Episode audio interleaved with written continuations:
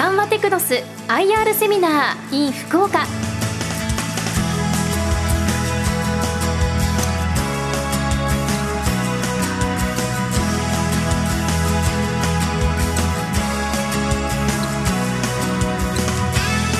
この時間は2月3日に福岡で開催したサンワテクノス IR セミナーの模様をダイジェストでお送りします。この番組は証券コード8137東証プライム上場。サンワテクノスの IR 活動の一環としてお送りします。サンワテクノスは最新の情報ニーズを捉えたソリューション安全安心のサービスで産業用エレクトロニクスメカトロニクス業界などさまざまなものづくりの現場に寄与する独立系技術商社です。1949年に設立しグローバルサプライチェーンのプロフェッショナルとしてお客様の生産最適化への貢献を果たし健全性効率性透明性の高い経営を実施しています。それではご紹介しましょう。証券コード8137東証プライム上場。三和テクノス代表取締役会長の田中博之さんです。皆様大きな拍手でお迎えください。聞き手はラジオ日経解説委員の鎌田真一でお送りします。よろしくお願いいたします。よろしくお願いいたします。あのラジオ日経の鎌田でございます。あのこれから説明される田中会長あの決算説明会などで、え産業界の動向などについて、私、いつも勉強させていただいております。えサンワテクノスは今週1月の30日に決算を発表いたしまして、利益見通しを情報修正しました。利益見通しは今までの計画よりも5%ほど情報修正しました。予想される一株利益が315円。昨日の終値を見ると予想 PER が7倍です。そして配当金が年間90円の計画だったものを増配になりまして95円の年間配当金をするということを発表しました。配当利回りは4.2%になります。今のこの収益水準が中長期的に成長をするのであれば、極めて有効な投資対象になるという考え方もできるわけですけれども、まあ、そのあたり、えー、田中会長、えー、今日の話を楽しみにしております。よろしくお願いいたします。はい。はい、えー、それでは改めまして、えー、サンワテクノスの、えー、代表会長をしております、えー、田中と申します。どうぞよろしくお願いいたします。それでは、えー、まず最初は当社の会社の説明をさせていただきます。簡単にですね。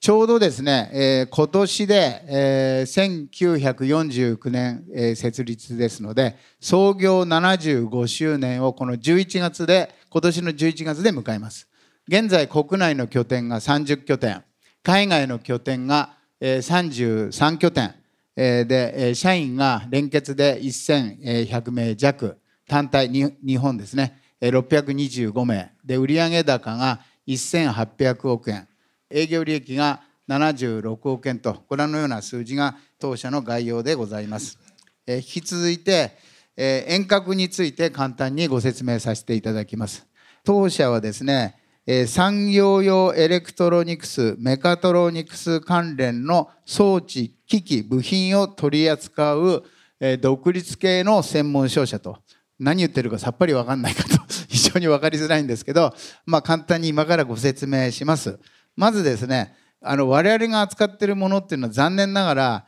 皆さんがあのごご自身にこうなんていうの目に届くようなものを扱っていなくて我々の扱っているものをまた工場に売ると、うん、いわゆる作ってる製造業から仕入れて製造業に、えー、まあ売るような、商売が中心でございます。まあそんな意味で FA っていうのはあのファクトリーオートメーション工業化機器が全体の33%これも最近よく新聞などに書かれてると思うんですけど半導体を作る機械半導体そのものじゃないですよ。半導体製造装置っていうんですけど半導体を作る機械が当社の売り上げのおよそ10%で車に乗るところ具体的にはあの自動車のですねカメラ今みんなあの、えー、とバックミラーのところにこうついてるかと思うんですけどあれで衝突防止のあのカメラ当社が入れておりましてこの車載関連です。でまあその他というような形でなかなか皆さんの、ところに、えー、お目にかかれないんですけど、まあ、そういうところに、えー、ご覧のように電気部門というのはこのこれはまあ安川電機の商品を売るのが主たるものになるんですけどモーターこれサーボモーターとかインバーター。で電子部門はあの絵では電源を示しておりますけどコンピューターとか部品。で機械部門っていうのは設備そのものを売る部門でございまして、えー、ロボットだとか、ま、あの物流システムとかそういうものを売っております。でこういうもので、えー、商品を扱っております。でどういうビジネス形態かといいますとそのような商品を我々の仕入れメーカーさんから仕入れてまた別の作ってるところに売るというまあ我々がお客仕入れメーカーさんがお客さんであったりお客さんが仕入れメーカーであったり仕入れさんがお客さんであったりこういう双方での取引が非常に多いです。でお客様が、え、国内で約3100社で仕入れ先社が2000社というような、え、状況でございます。そういう意味でその比率ですけど電気部品というところがこれはサーボモーターとかインバーターが全体の22%でわずかですけどあの茶色いあの8%というのがこれがロボットだとか工場にそのものに入れる機械ですね、えー、は8%でその他が仕入れたものをまた使ってもらったりという、まあ、電子部品に当たるんですけど、まあ、コンピューターとかそれが全体の70%という状況です。で具体的なお客様もここに列挙しておりますけど例えばあの最近ですねあの国際エレクトロニクスっていうのはこれはですねあの最近日本では超大型の上場した会社でこれ半導体を成膜装置を作る日本のトップメーカーが国際エレクトロニクスというところとあとこれ京都にあるんですけどあのスクリーンさんででこれはあの洗浄装置を作る。ここも今株価がもうとてつもなく上がってる会社でございます。であとはパナソニック。まあこういう皆さんご存知ようなところです。であとは、えー、ご当地九州ではここに書いておりますけど安川電機さんのグループとかあというところにいろいろ買ったり売ったりということでございます。もうちょっと具体的に言いますとですね、えー、分かりやすい商品がありますのでご説明いたします。カップヌードルとかねどん兵衛を食べると思うんですけどどん兵衛のきつねあれ当社が全部あのあの当社の機械で油揚げを入れております。とかシーフードヌールヌードルっていうのがあるんですけどあれエビが入ってるんですよ。それでねエビが少ないとお客さんから苦情があるそうなんです。少しでも少ないと。で多く入れすぎちゃうと何億食って作ってるもんですから損が出ちゃうんですね。で従って当社の機械で正確にエビの重さを測ってあのシーフードヌードルにエビを入れております。それによって日清食品さんが年間何億円というロスがなくなったと、まあ、そんなような食べ物の話の一番分かりやすいかと思うんですけどそんなような、えー、あの仕事をさせてもらっております。あとはあのこちらはあのそうですね久留米の方はブリヂストンさんのあの本拠地でございましてタイヤのですね航空機のバンバリっていうんですけど航空機を作る機械をうちが入れていたりこれはものすごいブリヂストンさんもあの利益出しております。であとはあ、まあ、安川さんも買ってもらったりというような形が我々が具体的にやってる内容でございます。特に九州ではこんなようなところが TOTO さん。あとはあの熊本の方には東京エレクトロンさん九州。であとはえ、サムコさんっていうのはこれはなかなかすごい会社でしてあの半導体のウェハーをそのものを作ってる会社でございましてここも九州にございます。あとブリヂストンさんというような形が特に九州ではお世話になっているところでございます。で、その他、国内はですね30拠点。で海外が、33拠点。14社33拠点ございます。でヨーロッパには、フランクフルトとティブレアーナって書いたんですけどこれあのスロベニアです。スロベニアってなんかあのなかなか聞いたことない国かと思うんですけどここにもあの店を、えー、一昨年かな3年ぐらい前ですかね、えー、会社を出しております。でアメリカはシカゴサウスカロライナロサンゼルスケレタロ。あとアトランタの方にも今あの店を出しているところでございます。あと中国はもうあちこちにございまして19拠点ご覧の通り分根数入れてあの中国広いものですから出しております。まあ、アゼも各地出しております9拠点ですねで今度インドに9月に設立したということで、まあ、おかげさまでアフリカ大陸にはまだ出しておりませんけどそういうような内容でございます。であとですね最近特にやっているのがこのコロナ禍でですねリモートで仕事ができるようになりましてで我々のお客様っていうのは地方にですね極めて有料なお客様がございましてで我々やっぱそこのお客様に密着サービスするのがあの得意なところでございましてしたがってあの私たちはこれをスマート営業所って呼んでるんですけど従来は営業所を作るとセールスマンを最低2名3名置いてあのバックオフィスに社員を2名3名置いてという極めてコストが高かったんですけど今あのバックオフィスは本店でやって、えー、とセールスだけをあのお客様の近くに営業所を出してこれをあのスマート営業所っていうふうに定義いたしまして気楽にお客様の近くにあのセールス拠点を作ってお客様に非常にあの信頼を得て成功しているという内容でございます。でまあコロナ禍で直近には四国な長岡っていうのはあの新潟ですね甲府金沢北九北九州はもうスマート営業所どころかかなり大きい支店に近いんですけどあと滋賀で海外もペナンチンタオ上州武漢生徒という形であのこういう形でどんどんお客様の近くでサービス強化しようという形で展開中でございます。えー、それでは第3四半期の決算内容でございます。で左に書かれているところが昨年の今と比較した内容でなんか三角印がついてるんですけど昨年がちょっとできすぎてましてであのその前にあの決算見通しをしたところには全て上回ってるんですけどご覧のような数字で、まあ、一番重要なのはこのこの2024年3月この3月末の予想をご覧の通りで発表いたしました。連結の売上高が1650億営業利益が57億経常利益60億円1株当たりの純利益が315円という形で、え発表させていただきました。でこれはあの、え今までの予想よりか若干プラスという形でございます。今2023年の3 9 3クォーターのとこですけどあの一番上の灰灰色のグラフを見てもらいたいんですけどこれがね受注残です。それでこれをよくご覧いただきたいんですけど、えーとね、ちょうど2021年4だから一昨年ですかね。この辺りでこの受注残が膨れ上がってるんですね。灰色のグラフが急増しております。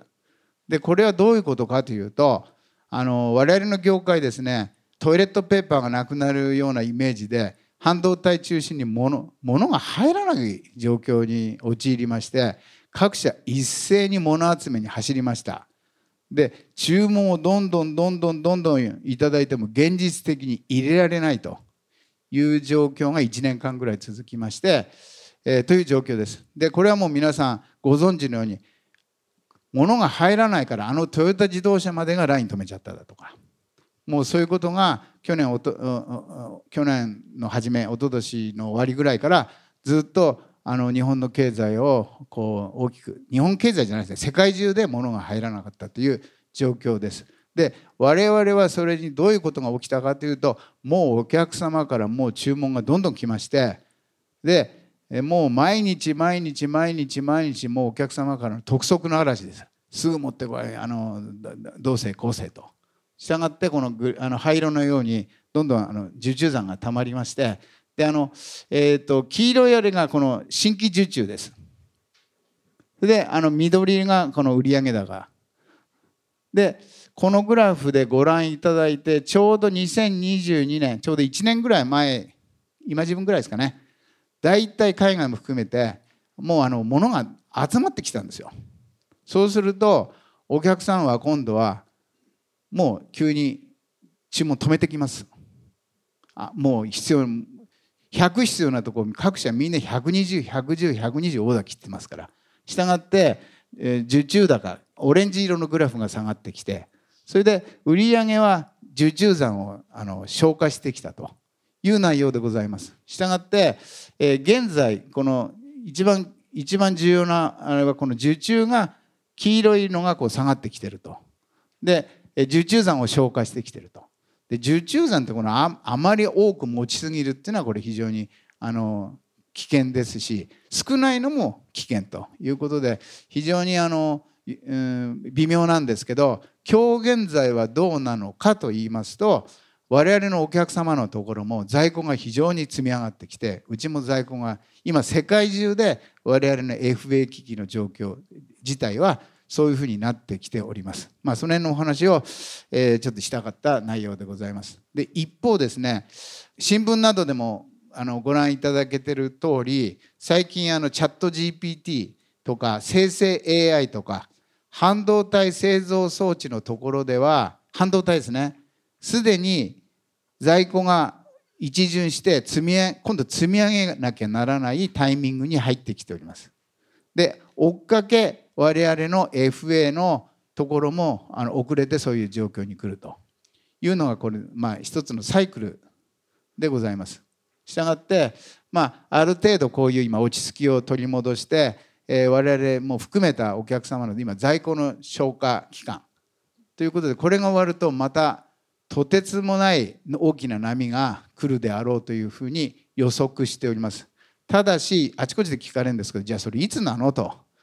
これが分かれば苦労しないですけど これが今正直言って分かりません。ただ極めて近い段階で、えー、とてつもない大きな波がまた来るのではなかろうかというふうに思っております。はい。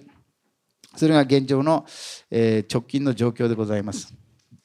えそれでは現在進行中のえ中期経営計画のお話をさせていただきます。で、従いまして、えー中継の数値目標2024年、えーと、来年度ですね、つまり今年の4月の1日から2025年の3月末までを最終年度にしておりますけど、営業利益を70億円の目標を掲げております。でちなみにスタートが48億円の中継でスタートしたしてたんですけど先ほど申し上げた通り物不足で、えー、オーダーが来すぎましてまあ簡単に言うと前借りみたいな前受注ですか？ということでなんと48億円の目標でスタートしたのが76億円ぐらいの目経常利益2021年度が出してしまってるんで中継も参加に合わせたようなボリューム感で今考えております。でここの中で目標の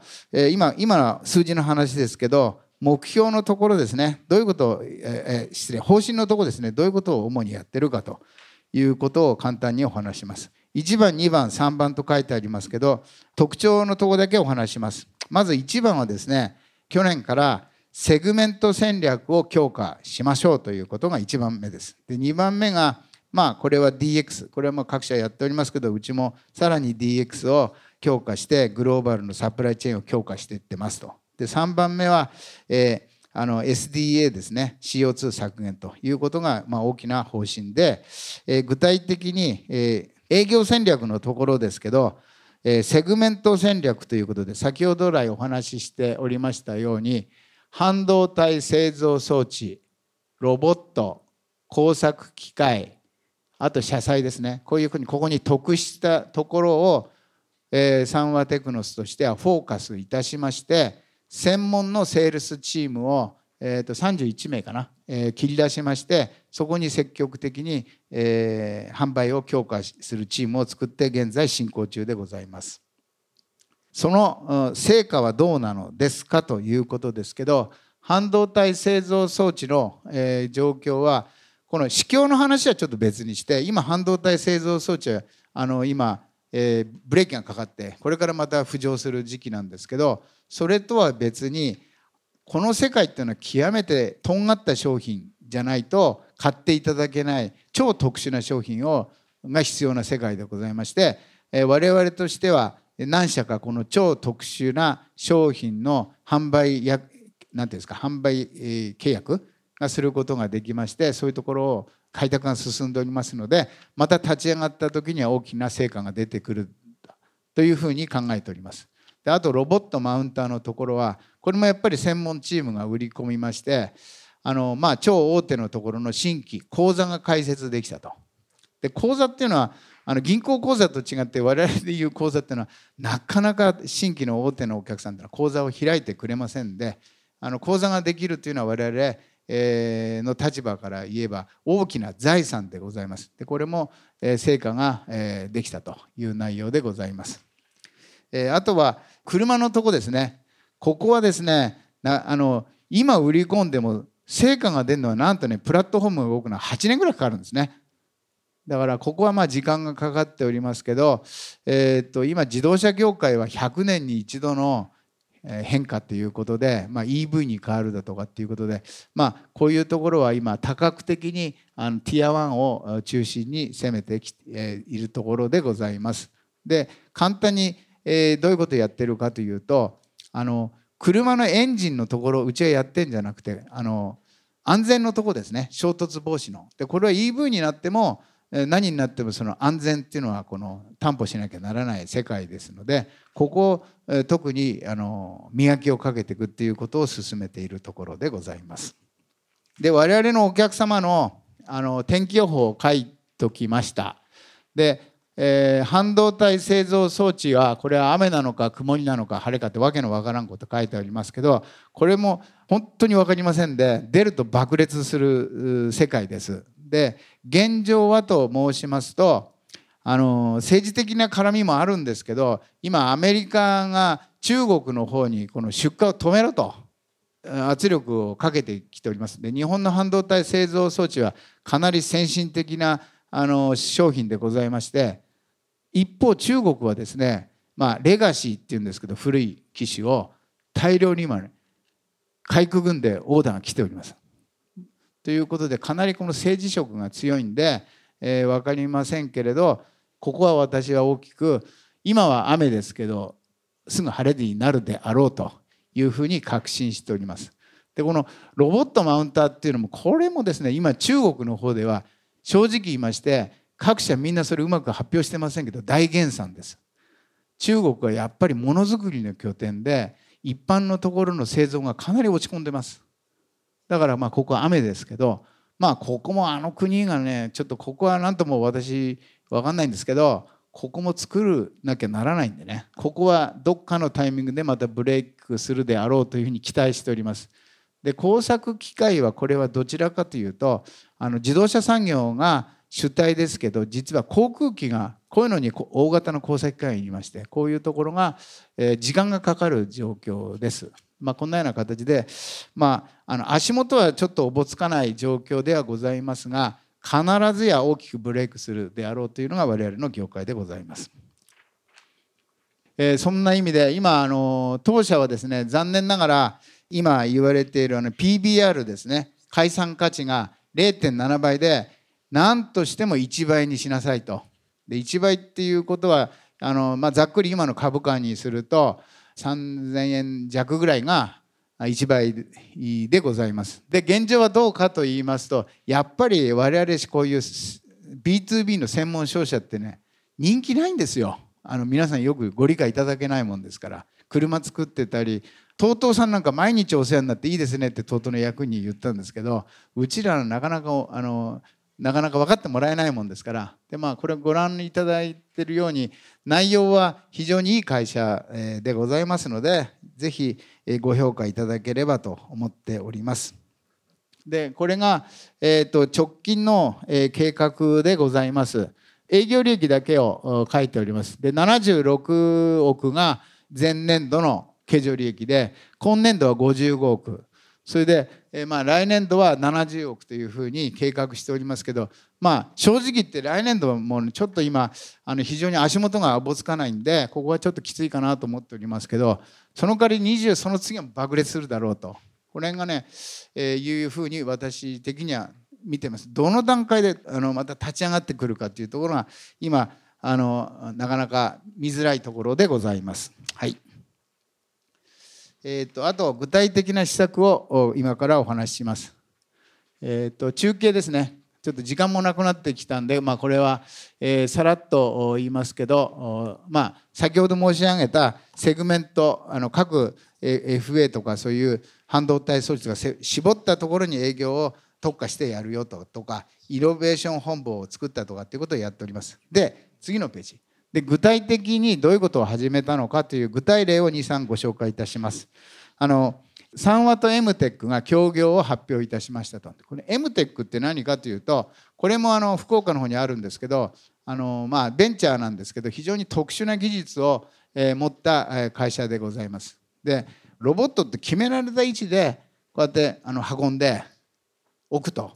この決められなきゃできないわけですけどこの m テックとの協業によって少々動いててもできる簡単に言うとですねそういう技術があるもんですからあのきちっとピシッと合ってなくてもバーコードみたいなとこで位置を測定してやるっていう技術なんですけどそういうのを協業してまあ、えー、安川電機のモーターとこれ安川さんうちだけしかできない技術でそれをバンドルして世に知らしめていこうという作戦でございます。こういうのをあの新しい技術として、えー、進めました。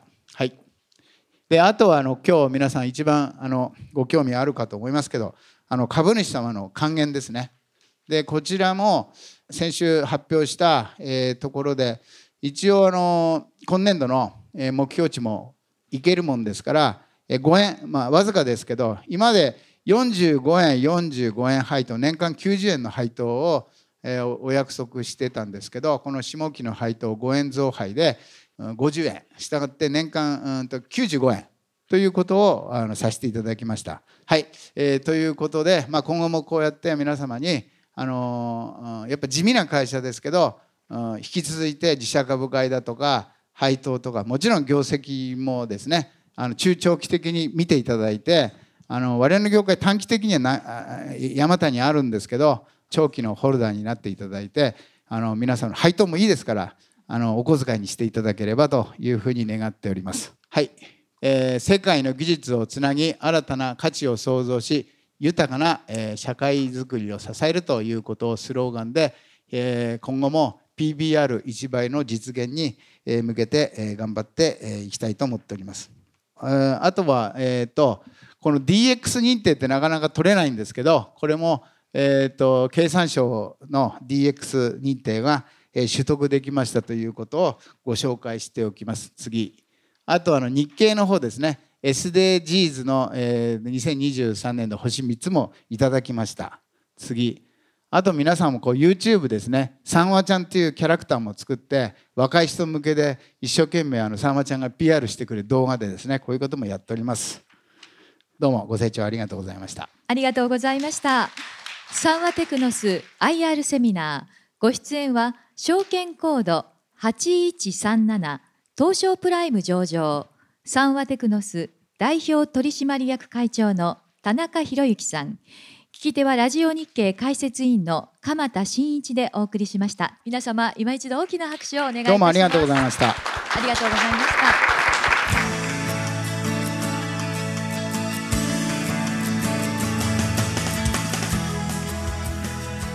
ーテクノス IR セミナーこの番組は証券コード8137東証プライム上場サンマテクノスの IR 活動の一環としてお送りしました。